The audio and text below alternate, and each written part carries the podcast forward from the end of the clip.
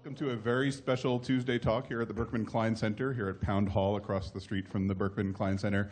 Um, as with a lot of our events on campus, this is being live webcast and recorded. Please just keep that in mind uh, when, if and when you ask questions, which I hope you will uh, toward the end. I have the privilege and the pleasure of being able to introduce Professor Susan Crawford and Chairman Tom Wheeler this afternoon. As I'm sure you know, Professor Crawford teaches here at HLS, works with us a lot in the cyber law clinic, and works a lot on issues related to telecom, and, as well as civic innovation, government innovation, and helping cities think through data smart governance uh, and policies. And uh, joining Susan today, uh, Chairman Tom Wheeler, who spent three decades working in telecom on both the business side and the law and policy side. In November of 2013, he was appointed by President Obama to the position of FCC chairman, where he was unanimously confirmed. And his tenure uh, at, as FCC chair was one of extraordinary accomplishment on a wide range of issues, uh, and is particularly well known for ushering in the FCC's final rule on net neutrality in April of 2015, which I'm sure is one of many things that Susan and uh, Chairman Wheeler will talk about. Um, without further ado, I'm going to turn things over to Professor Crawford and uh, FCC Chairman Tom Wheeler. Thanks Thank so much. you so much, Chris. Thank you, Chris. Right. It is indeed a signal pleasure and honor to have Tom Wheeler here as the country goes through this whirlwind of the last few days. The 31st uh, FCC chairman, a proud graduate of the Ohio State University and a recipient. You got that right. The. The Ohio State University and a recipient of its alumni medal, a former uh, president and chairman of the National Archives Foundation, a student of history, cares about America's documents and America's future and America's past, and the most consequential FCC chairman since a 35 year old Newt Minow went to the Sheraton Park Hotel, to the Lion's Den, to the National Association of Broadcasters in 1961, the beginning of the Kennedy administration, and told those broadcasters that they were supposed to be serving the public interest. Interesting concept. Isn't that it, you know? something? So Tom Wheeler told four companies that want to control our destinies that they should be serving the public interest as well. And has, was active on a huge range of issues, as Chris mentioned. So, Tom, I know that um, someone you revered was your uh, grandfather. Pretend you're speaking to your grandfather right now, someone with absolute compassion and affection for you, and tell him what you're really proud of in your tenure at the FCC. Oh, golly, Susan. What are you really proud of? What'd you do? So, yeah, I think that, that, that I think we did a lot of things. Okay. Um, You did. and- but let's start with the basic. You notice what I said? We did We, a lot of things. Okay. Okay? Because what I am most proud of is the team that did these things. You know, I mean, here's the silly thing. You're chairman, you're the guy who, you know, ends up in the newspaper or in front of the Congress or whatever the case may be. But you're just the band leader. I mean, the people who are making the music and playing the instruments are the people who are doing the real work. And, um, and uh, we were just incredibly fortunate to be able to attract to the commission um, a team of new senior folks, uh, bureau chiefs, uh, folks in the office of the chairman, general counsel, et cetera, to work with a really strong staff. I mean, there are really dedicated, really bright, really caring people on the staff of the FCC. So, what am I proudest about? You know, I got to work with them. I mean, I, I, I so I went around on the last couple of days and I met with every bureau, and I, I had one thing that I said in common to, to all of them, and that was that, that I was proud of the fact that I was able to say I was their colleague, because there's a lot to be proud of in that agency. Um, so that, that's, I think you have to put everything in perspective because it basically boils down to it's all about people. Now, really what you were going for is. How do you know? Let's talk about net neutrality. Let's talk about Well, privacy. no, let's talk actually, about E-rate. Let's wanted talk to put about. the personal angle on it, Okay. like the, the Okay. real, the, the human pride here. But, but it only important. happens because of the people. You know. Yeah. So you mentioned a small, struggling educational institution called The Ohio State University. Mm-hmm. when I was in graduate school there, I was assistant alumni director, and my job was the care and feeding of Woody Hayes. Okay. And it was a fabulous experience. That, that's, that's an overstatement. My job, my job was that, that I would, uh, I, I traveled the state with the coaches, including Woody. And so I got to know Woody Hayes up close and personal, you know?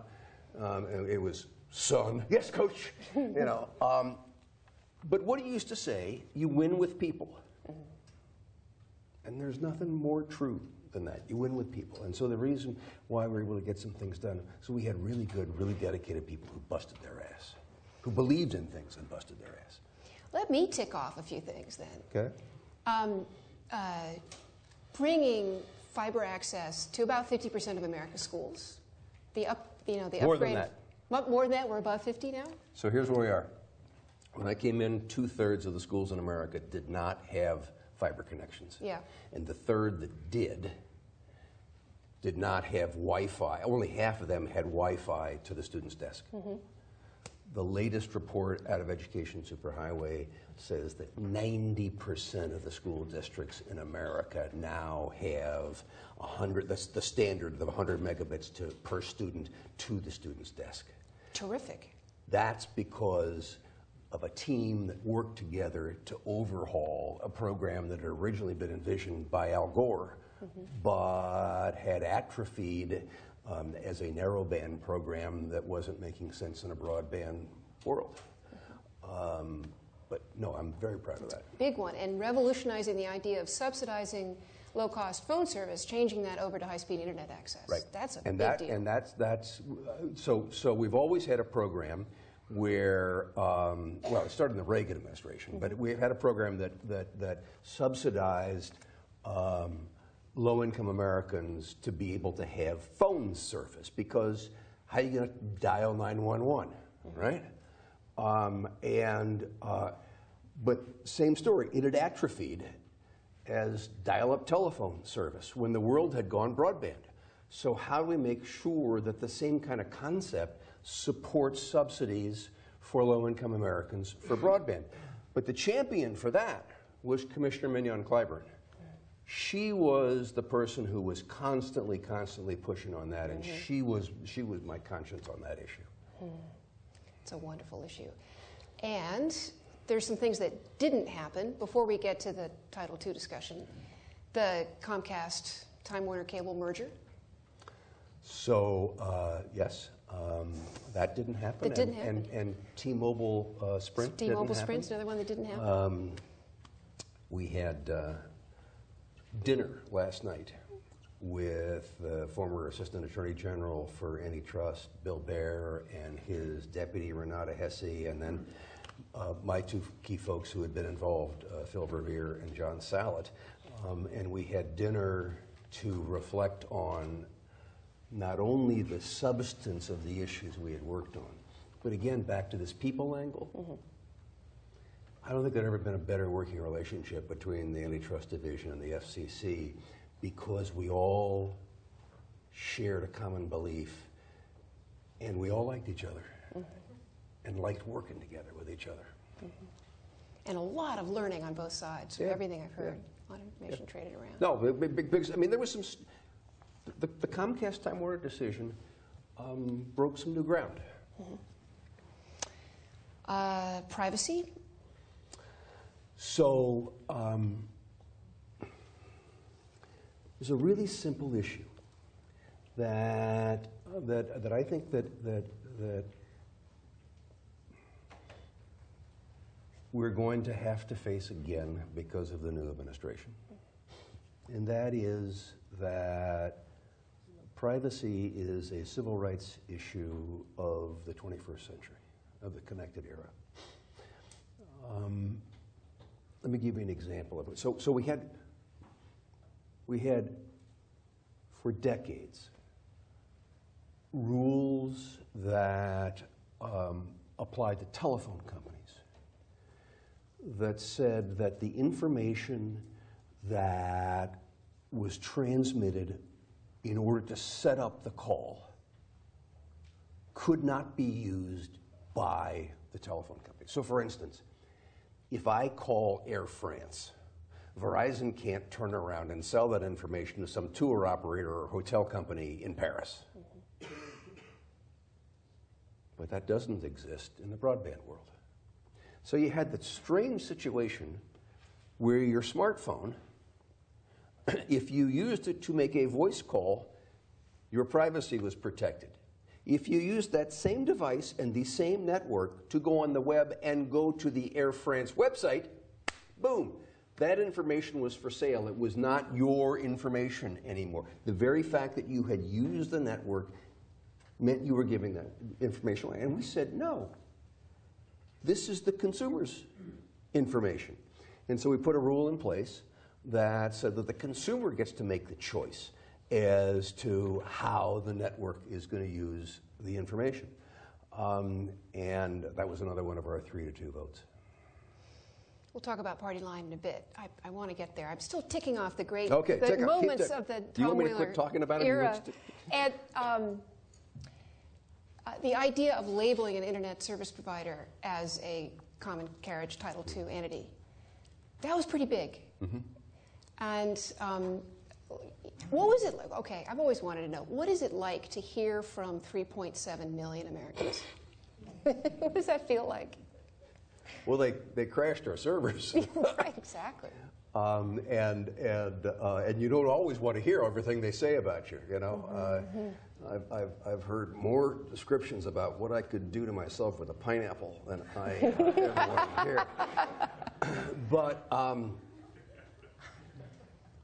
but the whole the whole open internet discussion or debate was a was was fascinating and and and for me.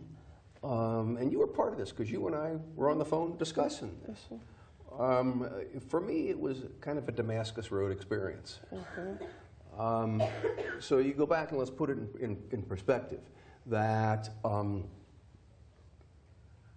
twice before the commission had tried to do something, and twice before the broadband companies, the carriers, appealed to the court, and the court said, no, you can't do that. And so, let's see, I walked in in November, and in February, the court came down with a Verizon decision that threw out the previous attempts at open internet. And, um, and it seemed to me that the court was leading us in a certain direction, built around Section 706 and the protecting what's the virtuous circle of, of if you have good broadband, that will drive more services, which will drive more broadband, and the job of the commission is to protect that. So initially, my, my proposal was that we should follow what I thought the court was trying to signal to us. At the same point in time, I asked in the, in the notice of proposed rulemaking, asked about Title II and, and other ideas. Um, it became clear over the debate, that, the discussion, that that wasn't going to be sufficient. The 706 wasn't going to be sufficient. And, um, and uh, you know, people like to point to, uh, to uh, John Oliver and, you know, all that. I, I, I will show you one thing here that this, my, my daughter gave me. This is my, Oh, that's great. this is my cell phone uh, case. It says, I am not a dingo. That's great. But, um, uh, but the. Dingo uh, is inherently funny no matter what. Ding, dingo's inherently funny until you stand up and say, you know, I have decided I'm not a dingo. That's not fun. Do not mess with a guy who is funny for a living, Yeah, okay? Yeah. Um, so, but, so, one of the things that, that, that you and Chris didn't mention in my background is that I was, I was the CEO of the Wireless Industry Association for a dozen years. And in uh, 1994, 1993, the wireless industry went to Congress and said, please make us a common carrier. But be, and put us under Title II. But because Title II was designed for a different era with different technology, less competition, et cetera, remove a lot of these old requirements that, are in, that were in Title II. And Congress did that, and the Commission followed through, and the wireless industry went like this. And so, you know, the summer of, of 2014, I guess, I'm going through options, and it's kind of, wait a minute. Section 332 of the Communications Act, which is, which is this structure that I just described for the wireless industry, is the perfect model for this. Yes, you, can, you should be a common carrier with all the responsibilities that come with being a common carrier. But at the same point in time, you can forbear from some of the more ridiculous things. I mean, you know, the statute says you got a, accounting rules and who's on your board and who you can buy from and all kinds of things, uh, including ex ante price regulation. Okay, um, and uh, we can forbear from that, and let's take that as the model of how we implement Title II in a broadband world. And that was the decision that that we ended up uh, making. Um, the, we, were, we were constantly working through the various iterations uh, of it. Um, the president, of course, came out and said that he was a strong Title II uh, uh, supporter. Uh, and, uh, and so we were able to put together three votes You've and uphold it in court. how about that? A very strong decision. There, with Yeah. a very strong decision Yeah. that was that it is was uh, was was crucial for the so third time we got it right because we did it this way and the court strongly agreed with us. So I've got a quote from you, recent Uh-oh. speech. You've said recently, those who build and operate networks have both the incentive and the ability to use the power of the network to benefit themselves, even if doing so harms their own customers and the greater public interest. We're hearing from the Trump administration today that they're looking forward to getting rid of 75% of regulations. On the, the idea is that they inevitably dampen innovation and investment. What's your view of that claim, the dampening of investment by regulation? So part of my experience is that I've made the same argument when I was an advocate. How about that? So let me tell you a story. Um, I was CEO of the Wireless Industry Association, and I, I was proud of the job that I did both at, uh, at the Cable Association when we were taking on the broadcasters and they were trying to shut us down, and in the early days of wireless when I was at, at, at, at CTIA. The least proud moment of my public policy life was when I opposed the Commission's efforts to um, have local number portability. So that if And that de- means for humans. if you if you decided you could take your your if you wanted to switch your service from AT and T to T-Mobile, that you could take your number with you. It didn't used to be that way, and that was imposed by regulation, and I opposed it. And you know, saying, okay, so I mean, how are we going to oppose this? You can't exactly go out and say, hey, you know, we think it's a really bad idea that consumers can't can't leave us and they're trapped in their current carrier because they can't uh, they've given everybody their telephone number. That, that's not an argument that is a, a real winner. So, you, so, so the argument I made was, oh, this i- i- installing this is going to take money that should be spent on infrastructure and expanding connectivity, and and and um, fortunately that didn't sell. um, I, like I said, I regret that that activity. Um, but I'm but I'm guilty of this. So the it is going to slow down our incentive to invest is kind of the first line of defense of everybody, and it's balderdash. I cleaned that That's up. That's a strong word. I cleaned that up. um, the reason that you invest is to get a return. Um, you don't say, well, I'm not going to invest because I might trigger some regulations. No, the question is, am I going to make a return off of this? Broadband is a high margin operation. Mm-hmm. You can make a return off of it. So, but the facts speak for themselves. Since the open internet rule went in place, broadband investment is up. Fiber connections are up. Usage of broadband is up. Investment in companies that use broadband is up. And get ready for it. Revenues in the broadband providers are up because people are using it more. The reason why you invest is for this reason, right? To generate more revenues and a good return on those revenues. And so, so the oh my goodness, it's going to be a terrible thing for investment Uh, is, is just kind of the first refuge that everybody looks at, or everybody makes, and you have to look past that. As a student of the Civil War, you'll remember that one of the big prizes of 1863 was Chattanooga. Yes, ma'am. Railroad hub, three railroad lines, two big rivers, two mountain ranges. What role did Chattanooga play in your tenure as chairman? what a setup. You know, that was well done. Thank you. That was real. You want to talk about the cracker line that brought we're, in the we're, supplies we're, after they, uh, after incredible the siege? story. We're going to get there. Okay. But let's start with something related to telecom. So, um, my good friend Susan Crawford says to me when I took this job that I should bear three things in mind. I wrote these down, I kept them on my desk. The first was to return the regulatory ideal, that there is a legitimate role for regulation to benefit the broad scope of the population.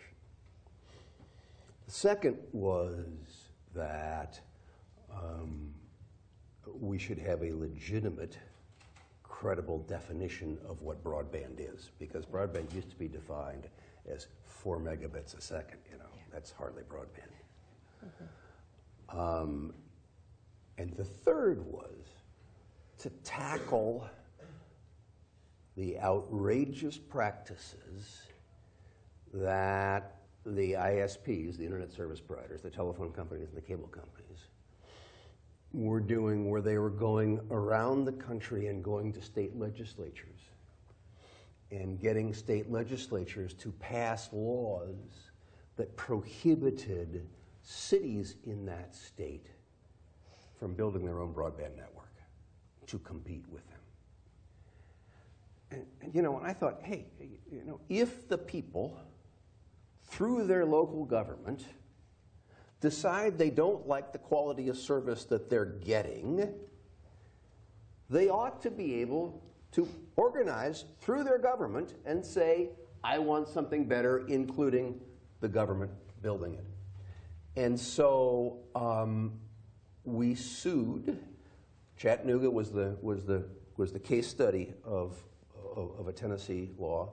So we sued um, uh, North Carolina and, uh, I'm sorry, we sued Tennessee and North Carolina um, on making the argument that um, this was an overreach of the state's authority.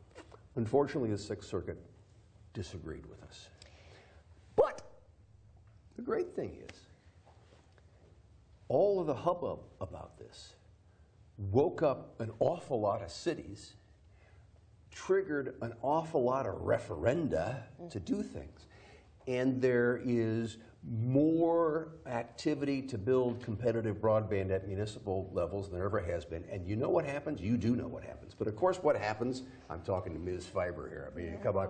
You know, that, that what happens is when they decide to build, it's just amazing. The cable company decides to go faster and mm-hmm. expand their service. It, I, you know, it's just incredible. I love this thing called competition. Mm. Private citizen Tom Wheeler, mm-hmm. the legislatures of Missouri and Virginia just introduced new snarling bills along these lines. What would you tell a sincere, earnest state legislator today about those bills? What, what, what would your like top two points be to that legislator? Well, I, I mean, first of all, that um, that that they are um, that the people do have a right to come together and say, "I want something better for my city." And the second political point that I would make Yeah. is is it's not really the Chattanoogas where this is a big challenge. It's the Wilson, North Carolinas. Mm-hmm.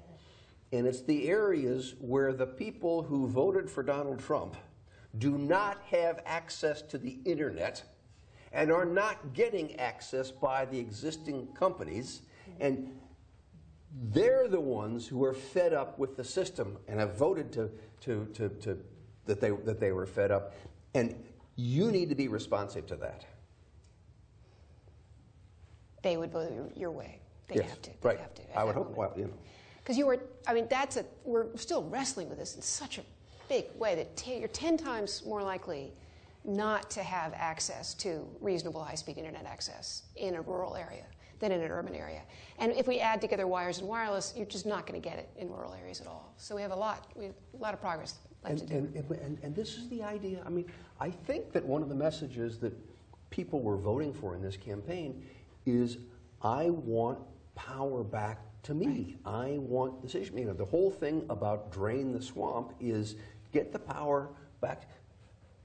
If the government closest to the people is saying, our people would like to have better broadband, then who's to say no? Let me talk to you about the vision of the FCC, because now we're going to go through the crossroads. I love looking back, but let's, let's, let's walk on. Okay. Um, it, the design of it as a uh, FDR agency was it could be expert agency, insulated from politics. Is that true? Of course not. Okay, uh, many of the staffers, uh, people who are working at the FCC, are there, there's a lot of flow back and forth between the Hill. People who have been staffers end up as commissioners. Uh, lobbyists end up as staffers. There's a big circle here. What so do we do be- about let all me, that? Let me give a. you deserve a better response. Thank you. I appreciate than, than the than the smart ass response I gave. Yeah. Um, look. Um, one of my aha moments was how special an independent agency is. Mm. I'll tell you a story. Um, early in my tenure, we said that for technology reasons, it was no longer necessary to turn off your cell phone on an airplane for fear of interfering with the ground stations, which is the only reason that rule existed. And you all remember the hubbub of, of oh my God, we're going to be 35,000 feet and people are going to be, the guy next to me is going to be yakking away. I didn't want that either. we were just doing, ruling on a technical issue. So Anthony Foxx, the Secretary of Transportation, and I are on the phone because he has the responsibility through the FAA of how consumers behave on the plane. I was just doing the technology. You don't need, because it doesn't interfere anymore, because they put pico cells on the plane. Um, and he says, Well, this is cool. We can work this all out. He said, You take the technology, I'll take the consumer, we'll solve it. I said, That's fabulous. I said, I'm testifying tomorrow in Congress at 10 o'clock. Um, and they're going to ask about this. Let's make sure that we've got our, uh, our, our language down as exactly what you and I have just agreed to. He says, Our staffs will work on that. That's great. About an hour later, somebody comes in, one of my staff folks comes in and says, Well, I just got a call from the general counsel at Department of Transportation. They can't do it. Why? It was overruled by the White House. Now, make a very long story short, there was somebody in the communication shop at the White House that didn't like this idea. The White House ended up approving it. I went and testified, you know, things moved forward. But the point of the matter is that I made the decision looking at the guy in the mirror in the morning. Mm-hmm. And the cabinet secretary had to run it through the apparatus of the White House. And as a former White House staffer, you know how that works. Mm. So, so the ability to have an independent agency to make to, to be an expert agency and to make independent judgments is really important. That does not mean that it is an apolitical agency, which was your, your question. And in particular, having an agency that, for the vast majority of my term, was dealing with a Republican Congress that didn't like what we were doing, um, that had a that, that helped politicize um, the activities at the commission. The um, so it, it's it, it is a it is it is an independent agency um, that, of course, commissioners read the newspapers like the land of the Supreme Court. Right? The Supreme Court reads election. They you know they respond to letters from Congress. It's an agency made up historically of one agency being glued together with uh, memories of another agency, mm-hmm. essentially. Mm-hmm. now people are talking about taking it apart, mm-hmm. modernizing the FCC is the uh, lingo being used. What's your thought about that? It's a fraud. Keep, um, keep talking. so, so it, it's interesting. So I, I actually I was going through some papers this weekend, and I ran across a September 2013 article in the Washington Post, the headline of which was something to the effect here's how the networks plan to defang the FCC. And it quoted all of the, the, the cable and telephone company uh, off Washington office heads saying that really the, the consumer protection and competition work of the FCC should be transferred to the FTC, the Federal Trade Commission. And, um, and it's no surprise why they want it to transfer there. The, the, the FTC doesn't have rulemaking authority. They've got enforcement authority. And their enforcement authority is whether or not something um, is, is unfair or deceptive.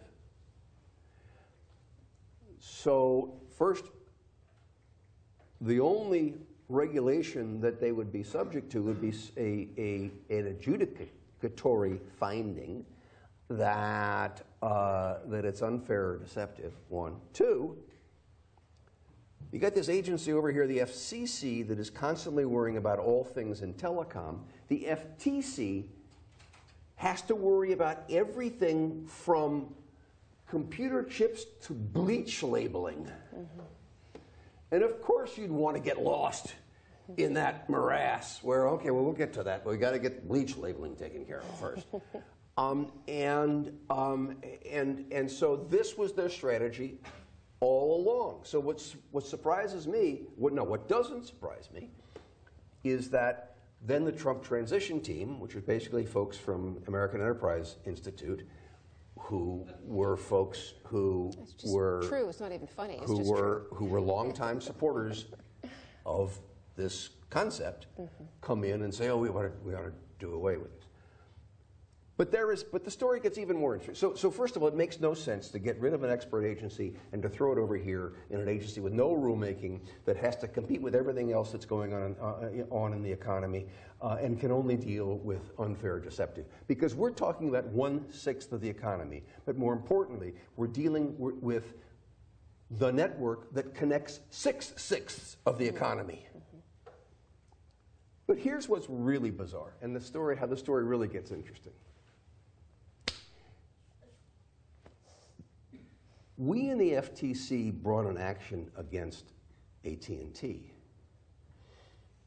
and um, the FTC using their unfair deceptive standard, us using our broader capabilities, and AT&T took the FTC to court and said, You don't have authority. The, stat- the FTC statute says that common carriers are exempt from jurisdiction of the FTC.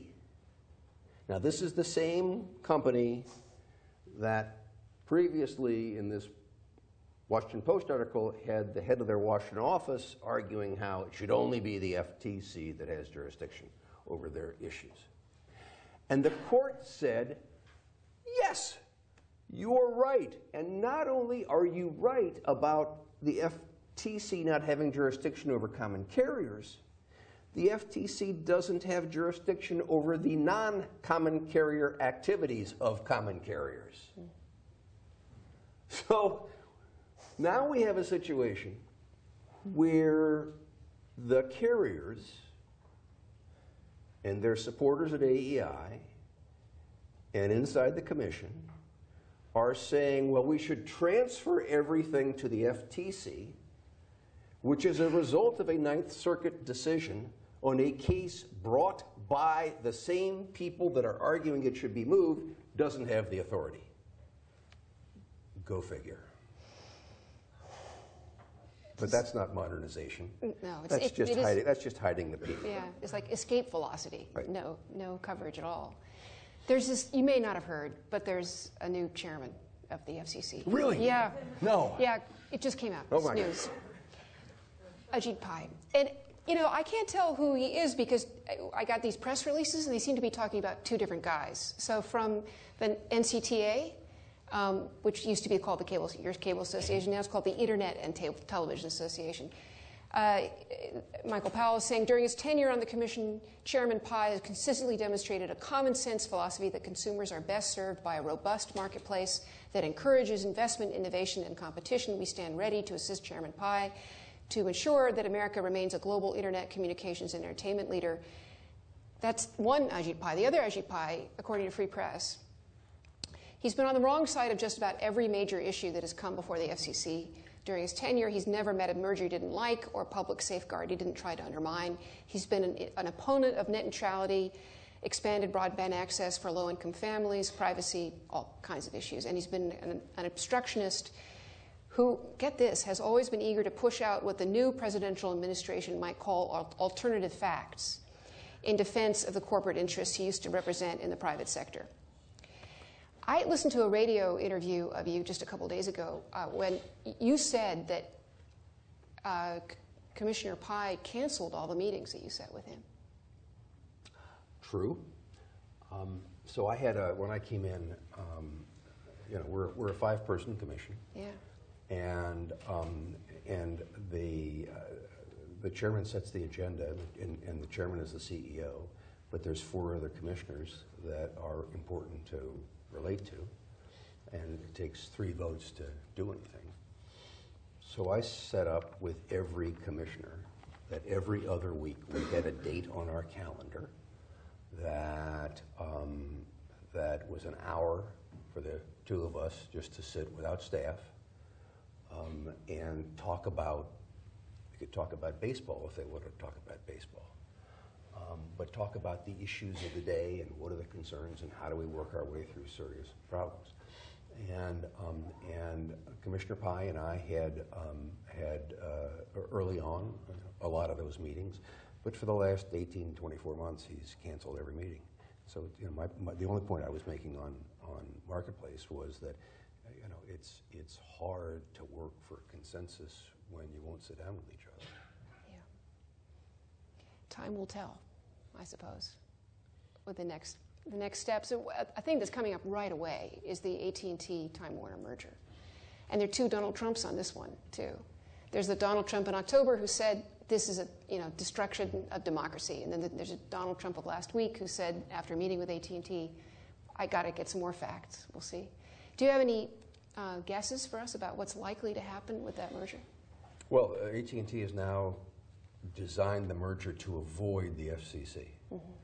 Um, I think the commission probably still has some jurisdiction, but I don't make those decisions anymore.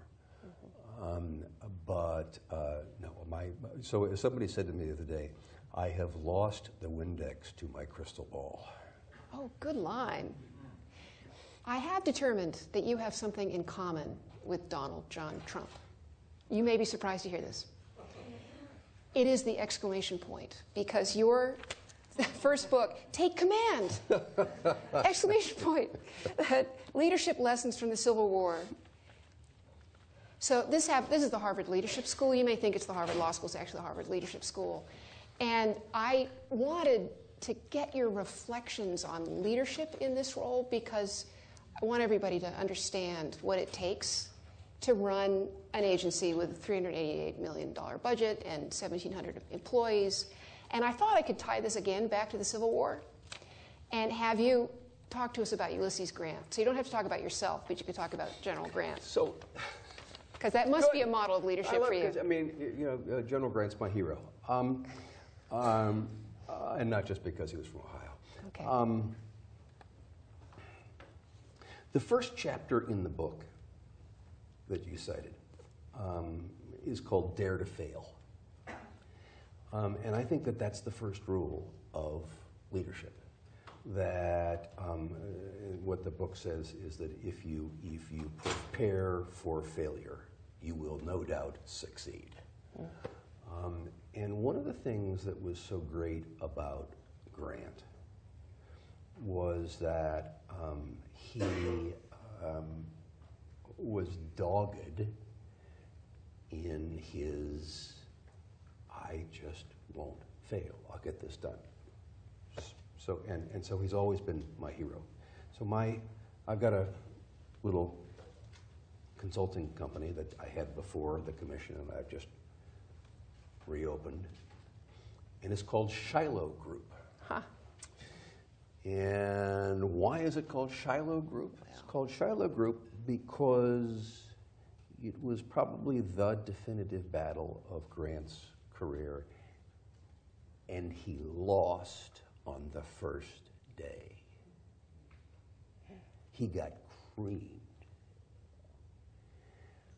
And that night, and, and everybody expected him, the, rebels expected him to retreat, melt away. But he didn't. Instead, he brought more troops up.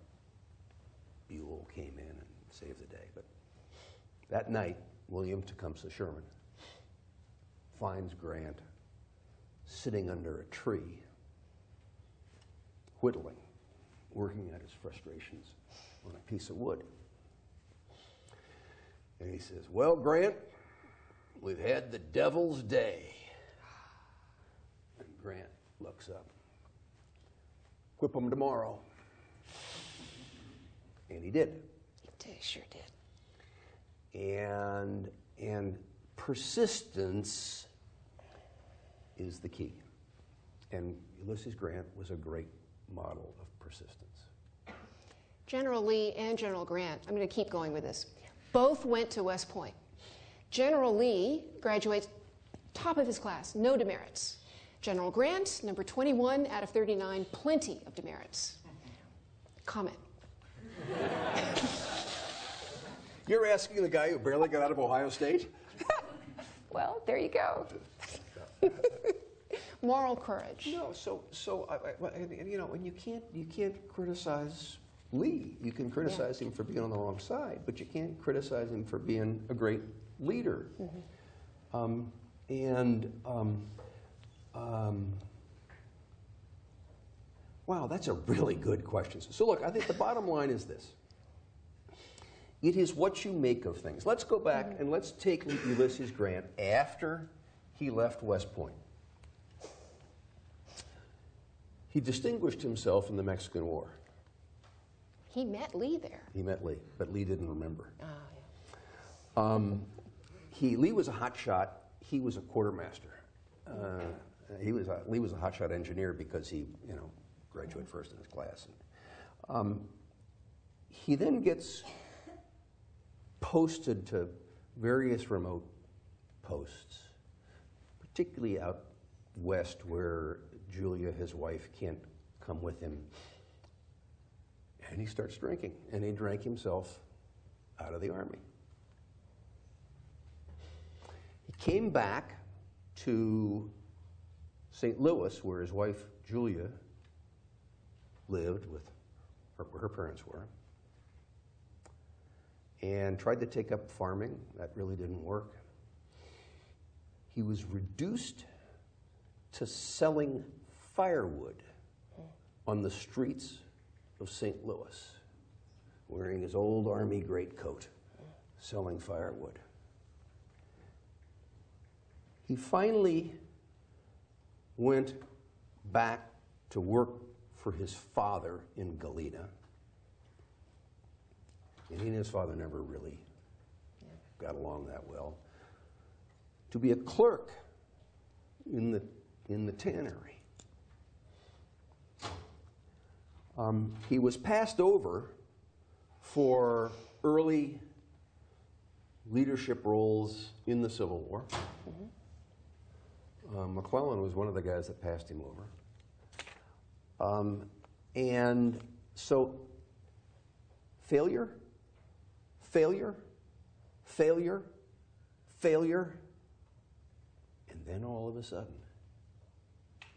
And, and so the point is okay, Right, so you fail. right.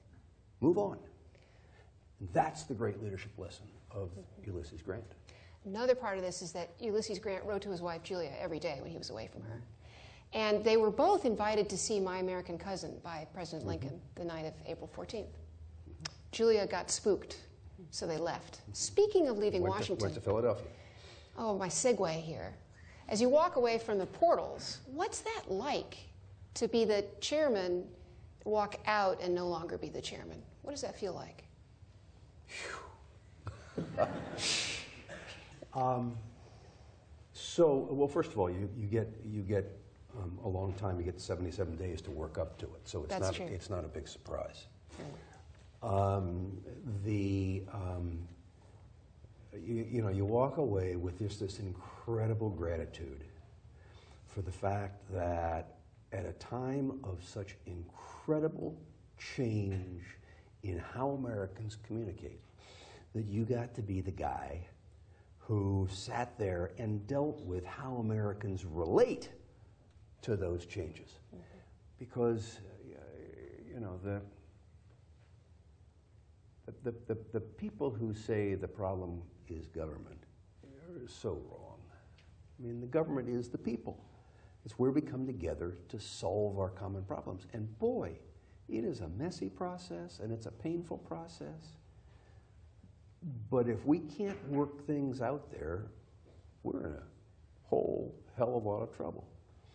And so the fact that I got to sit at the head of that agency in these incredibly changing times and to say, how do you look at these changes in technology, economics, how people connect, um, and make sure that the public interest is represented was a terrific privilege. So I walk away from there proud, and I could do it with the people that I did it with. How fortunate can you be? And as we're about to think of your questions, we're about to turn to uh, Q&A here, but what are you most worried about? There, millions of people marched over the weekend. If they knew it, they would be marching about telecom as well. Um, what, what should they be doing? What should people worried about the, the concentrated market, the high prices, the inadequate service, all of that be doing in America? The most powerful asset of the 21st century are the networks that connect us. Um, networks have always been important. The, the, you know, the, the railroad drove the Industrial Revolution. Networks have always been, uh, been, been crucial. And the network that will define the 21st century is our broadband network. Um, as I said, we had jurisdiction over one sixth of the economy, but six sixths of the economy use that network. And I've always used this phrase that how we connect defines who we are, both commercially and culturally. And so that connection, and whether or not it is going to be controlled on a gateway basis by essentially four companies For is an existential question for American commerce and culture. And, and I am worried about what that future looks like. And what is amazing to me is how for, is how the commission and seemingly the Congress want to do things in behalf of these four companies that will have an impact on tens of thousands of other companies and millions of consumers. And I just don't think the debate has gotten to the point where people recognize we're talking about, you know, fewer than half a dozen companies here. And how should you make policy? And, and, uh, and that's, that's, my, that's my concern. So there's a public education There's a moment. huge public- Huge mo- opportunity. All right. What do you want to ask Chairman Wheeler? Yes. A mic Oh. is flying through the air towards you. It's coming.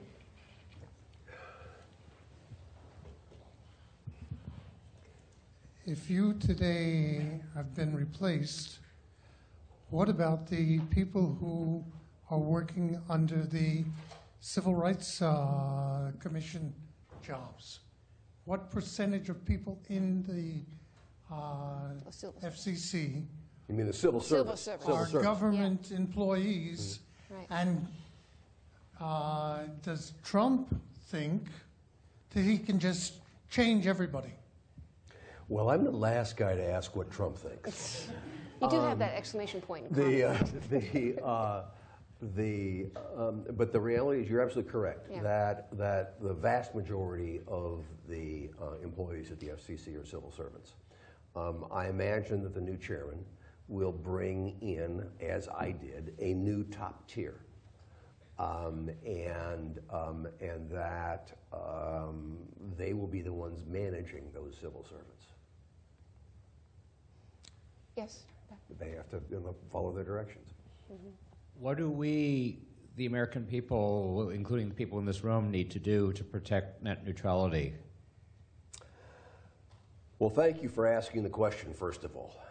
Um, I, I think that there are two things. One, um, we need to be heard. Um, but two, we need to be heard in different ways than before. Um, you know, the, the, as Susan says, 3.7 million emails and, and comments to the commission. They were pushing on a door that was already open. The door is locked, latched, bolted, you know, and welded right now. Um, so the battering ram, I think, the battering ram is is to paraphrase. You know, Madison had this great line in Federalist 10 where he said that ambition must be made to counteract ambition, and this was the whole concept of how the government was was was set up. Economic ambition is what is driving these handful of companies. There must be economic ambition that counters them. And so what we need is we need to hear the voices of those that'll be affected. Yes, the small startups, but also the big companies, you know, GE, GM, if they're so let's just go through a couple of things. Artificial intelligence and machine learning. What is it? It is, it is the connectivity of all kinds of database resources. If that connectivity has to worry about gatekeepers, what happens to AI? The Internet of Things. The Internet of Things is going to change the whole economics of the Internet, I believe, from a, from a, from a push environment to a pull, to pull economics. We can talk about that later if you want. But, but, but who will be deciding which things get connected and on which terms? So, so if one of the carriers says, wait a minute, I like my things better, and I'm going to price differently to them than I am this competitive provider of this service, what does it mean? And we've seen they already do that with a zero rating on video.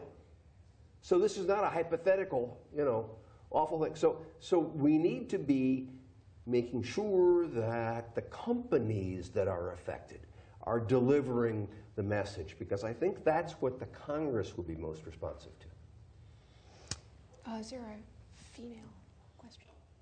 Anywhere, anywhere, anywhere? This is great. We answered every question I, in the room. know, This- well, oh, here I'm she is, over here in the corner. Over. There, in the back. Hey, I think my colleague could probably ask this question better than I could, but I'm just going to do it. Um, so we work at Somerville Community Access Television. Um, so I wanted to know a uh, couple things. One is sort of what is the role, like how uh, can community access television play a, an important role, and what do you think? What do you predict? Can you predict? I know our Windex isn't working anymore, but um, what the new uh, chairman, um, what his perspectives are on public access and how we might stay protected. It's great questions. Um, and, um, you know, when I was at uh, NCTA, I was a great supporter of uh, PEG, Public Educational Governmental Access. Um, and we actually got it codified in the 84 uh, uh, Cable Act. Um, and um, things have changed a lot since 84. Um, there have been some intervening legislation, some rulings by the commission. I don't know where Ajit Pai is on that issue. We never, we never had an occasion to discuss it. So I'm, I'm sorry, but good for you for what you're doing. Mm -hmm. The diversity of voices is so, so the beauty of technology is that it has created the opportunity for a diversity of voices. That is also the bane of the technology. Because if you're not using things like PEG to express yourself, there are others who are using the opportunities for diversity of voices to do that. And the other thing is that we need to begin to become um, our own editors, where we used to um, outsource the uh, editorial function to uh, NBC or CBS or the New York Times. And now anybody with web access has as much reach as any of those. And it's going to force consumers to be um, better consumers of information.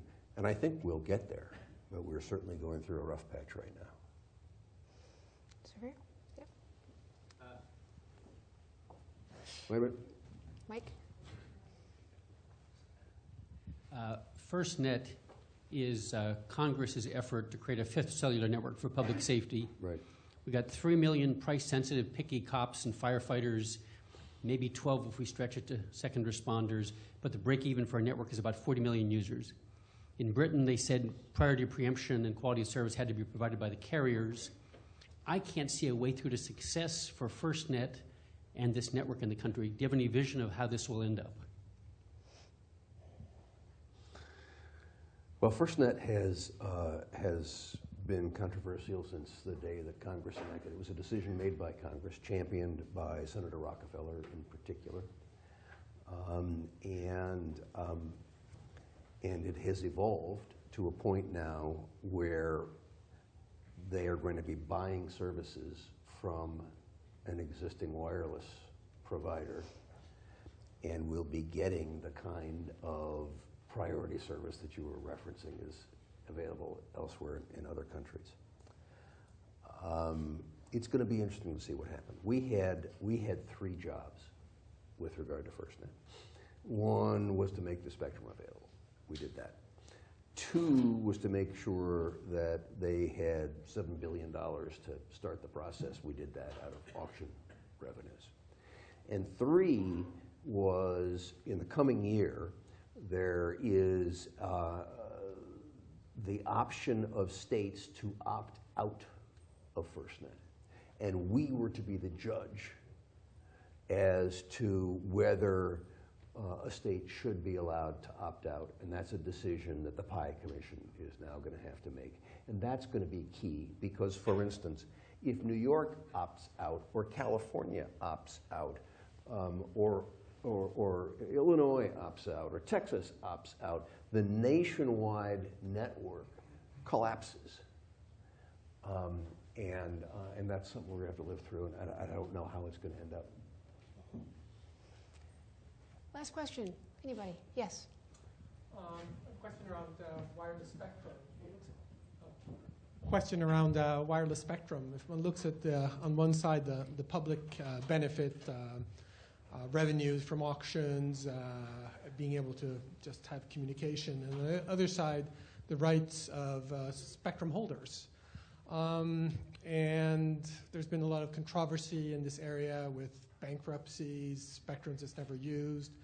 Um, do you have any thoughts on do we have the optimal model for how we license or sell and look at sort of the whole uh, life cycle of, of, spectrum management over long periods of time and also take into account uh, innovation that occurs? Um, Oh, peeling back that onion, we could be here, you know, till well past dinner time. But let me let me go through a couple of things. One, um, we have traditionally, well, so spectrum allocation was originally done based on analog physics. Okay? So a TV signal is a six megahertz waveform. So you need six megahertz of spectrum to put out a TV station.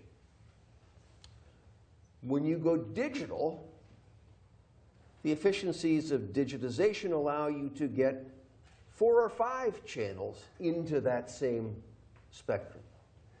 But the problem is that everything that, not everything, the vast majority of the spectrum allocation tables were decided using analog physics, and we're now in a digital time. So you can get a lot more out of the spectrum. Except that it's my spectrum. You can't have my spectrum. They'd rather give up their babies than give they up They would spectrum. rather, you know, you will, you'll, my cold dead fingers, you Right. know, take my spectrum. Um, and um, and uh, and this is true internationally. Um, I mean, we had troubles in a in a big international conference allocating spectrum uh, just last year, or two years ago, I guess. Um, and um, uh, the world is not as sensitive to this as we are. So that's that's kind of issue one. That we're we're operating under old rules um, that support. Uh, it's it's it's mine. I don't want to leave it. One of the great things that the National Broadband Plan uh, came up with, uh, Blair Levin uh, led a team under my predecessor, Julius Genachowski, to develop a National Broadband Plan. You had a large hand in that. Um, was to say there ought to be a spectrum auction where we would repurpose spectrum um, by having an auction to buy it back and then resell it. And um, and so the broadcast spectrum was the key there because go back to my if you can why do you need six megahertz if you can get a bunch of channels in there get them in there and then sell off the others for uh, for wireless applications both licensed and unlicensed by the way? Um, and um, so just literally my next to the last day on the job that auction, which everybody said, oh, it'll never work, it'll never work, that auction hit what was called the final, uh, the, final stage rule, um, where in fact we have created a market where uh, broadcasters have agreed to sell 84 megahertz of spectrum, and the wireless carriers have agreed the necessary price to buy that. And so for the next 39 months, um, there will be a whole process across the country of reallocating spectrum, rebanding, um, and making new spectrum available. But the spectrum, you know, I mean, the, the, challenge of spectrum is A, they're not making it anymore, and B, uh, is the, the, the physics on the, the, the described, the chart, the spectrum allocation chart, uh, are analog physics in a digital era. Here's a shared challenge I think we have that for you, this is blood and guts, entertaining, fascinating stuff. And, and for me, frankly. How, how, do we, how do we reach more people with what are ultimately extraordinarily personal issues? People's phones are very close to their hearts. They would give up uh, food before they give up a cell phone. What thoughts do you, as you give us a benediction here, as you pass into private life, um, how, how do we get the resistance going? to focus on these issues in a more dramatic way. You don't ask easy questions. No, this is important. So, so I've just sat here and given you a wonk's eye view of, of telecommunications policy.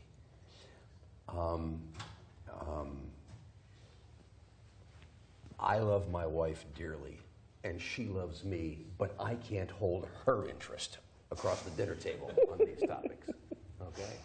So, how in the world are we going to hold the, the interest of the, of, of, Right. of the vast majority? We need to get out of discussing um, uh, these kind of this. We need to get out of our technocrat mode Yep. and into our mode of Susan's point about how it's the Trump voter who has the worst internet experience and the key to getting an education, to being able to do your homework, the key to being able to get a job, the key to be able to, to, to interact with the world around you is to have broadband, and these people have been denied it. Why? Because we built things around, again, four companies. And we need to be getting the story out that let's talk not about the networks, but let's talk about the network effects. That the effects are the ability to do your homework, the effects are the ability to get a job, the effects are uh, job creation uh, in, in, in New York. Let me tell you a great story, and then I'll shut up. but this is, a, this is a story that more people need to hear. Hal Rogers, who is the chairman of the House Appropriations Committee, represents eastern Kentucky, which is coal country and which is just, as you know, economically devastated, and Trump made a big play in, in, in coal country. But Hal Rogers has said, you know, it's connectivity is key, and I keep he brought me kept bringing me back to the district to pump the importance of of fiber connectivity, Ms. Fiber. Um, and I'll tell you two stories. I was in McKee, Kentucky. One stoplight, 900 people, fiber to every home and business as a result of the Obama stimulus. There are more people employed today in McKee than there were three years ago. And who's getting employed? It's not just the folks who got let go from the coal mines or those who were selling goods and services to them, but it's the disabled. I mean, one of the things we haven't talked about Yeah, that I'm true. most proud about is what we did to make technology available for individuals who are disabled. But people who can't get out and about are now working for U-Haul and Avis and folks like this being online from McKee, West Virginia. You go down the road to Pikeville, where I met with a bunch of ex coal miners. I mean, you shake hands with these guys, and you know, who are now coding for Apple and, and others because there's fiber into Pikeville. The community college has fiber, was teaching coding. And these guys who had the gumption to go way underground and go to the coalface had the gumption to say, I'm going to take charge of my life in the new economy because I can, because there is a fiber connection allowing me to do it. Those are the kind of stories that we have to be telling. Because how we connect defines who we are. Well, thank you for helping uh, keep America from being the Pottersville of the internet. Appreciate that. Thank Thanks, you for your leadership. Thank you for your character. And for the many, many hours you put in on our behalf. We really appreciate Thanks, it. Thanks, Susan. Thank you.